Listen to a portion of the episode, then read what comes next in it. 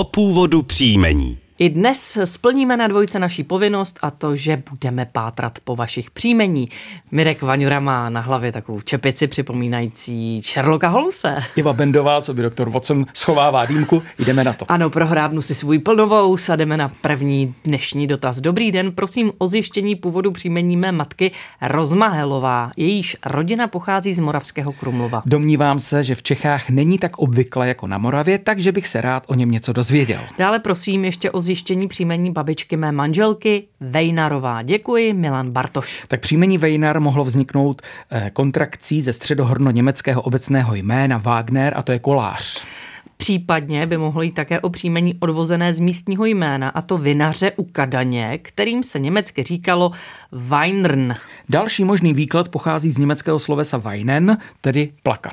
Pak by to byla obdoba příjmení Plaček, které je doloženo jako staré české jméno a to už z roku 1383 si představ. Ale mohlo vzniknout i zejména Polaček, psáno s dvěma L a T s ch, tedy psáno německy, vynecháním hlásky o. Jména Polák se dvěma L, Polaček, jak už říkal Míra, anebo také Poláček a podobně, se objevila v českých zemích po velké migraci židů z Polska po povstáních Melnického v polovině 17. století. Eh, Rudolf Forstinger se proto domnívá, že židovské jméno Weiner vzniklo lidovou etymologií jako doslovný překlad zejména plaček.